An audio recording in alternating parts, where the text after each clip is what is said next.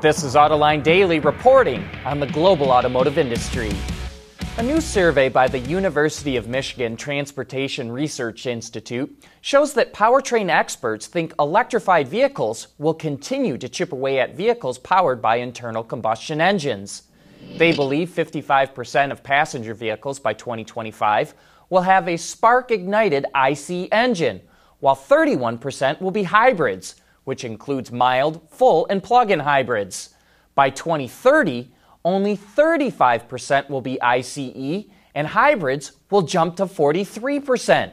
Battery electrics will also see a big boost in passenger car penetration. They'll be at 6% in 2025, then move up to 13% by 2030. With that kind of growth, it's no wonder we're seeing automakers invest so heavily in electrified vehicles.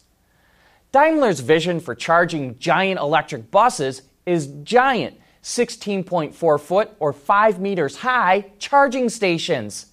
They're that large because they support several different charging methods 150 kilowatts via the traditional cable, 300 kilowatts to a roof mounted pantograph, or 300 kilowatts to roof mounted charging rails, which are sometimes called an inverted pantograph. The charging station has a modular design, so it can be easily expanded, and it can support the charging systems of other manufacturers. Unfortunately, Daimler doesn't say how long it would take to charge one of its buses.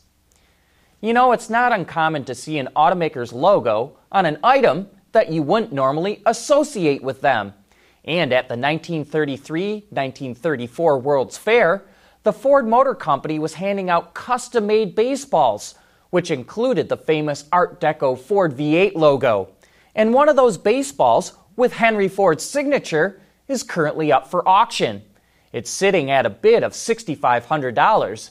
But this is only the second time a baseball with Henry Ford's signature has gone up for auction, and the last one fetched $15,000. The auction closes on August 8th.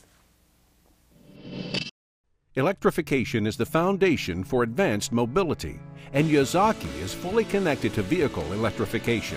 With more than 75 years of experience, Yazaki is your development partner for high voltage vehicle electrification. Battery makers and car companies are concerned over the long term supply of nickel, a key material used in EV batteries. According to Bloomberg, demand is expected to outstrip supply within the next five years. One reason for the shortage is the growth of electric vehicles, but there's also been a lack of investment in new mines. By 2030, demand for nickel for lithium ion batteries is expected to grow to 1.8 million tons, 16 times higher than it is today. But the price of nickel is already on the rise, which has jumped by a third in London and last month hit its highest price in more than a year. Demand for EVs is unlikely to drop so until nickel supplies are increased, the price of the metal and batteries will probably not come down. The former head of the UAW unit that represented FCA workers is going to jail. Norwood Jewell was just sentenced to 15 months in prison for his role in taking money from a company training center. He's the highest ranking union official to be convicted in the wide ranging corruption scandal. Jewell admitted to funneling millions of dollars from the company funded FCA Training Center to union leaders and accepted more than $90,000 in illegal payments from FCA for his own benefit. Prosecutors say FCA executives also participated in the scheme. However, the automaker claims it didn't know about or sanction the payments. And the UAW denies the scandal compromise collective bargaining negotiations with FCA. So far, three FCA executives and three union officials have pled guilty in the conspiracy. AutoLine Daily is brought to you by Bridgestone Tires, your journey, our passion. Dana, people finding a better way. And by Yazaki, power, data, display. Audi just revealed a new e-tron model but this one's a little different. It's an electric scooter called the Audi e-tron scooter, which is a combination of a scooter and skateboard.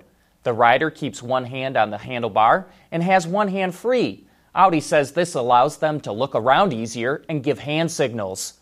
The scooter weighs 26 pounds, has a range of 12.5 miles, and has a top speed of 12.5 miles per hour.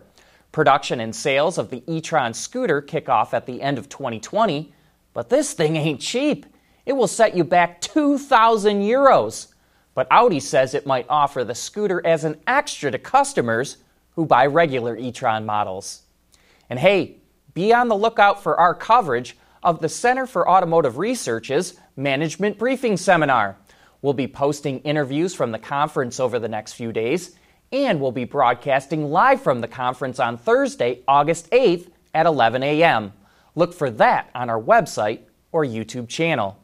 And another reminder there will not be a new Autoline After Hours this week, but John and Gary will be back next week, August 15th, for some of the best insider discussions in the industry. That's it for today. Thanks for watching, and please join us again tomorrow.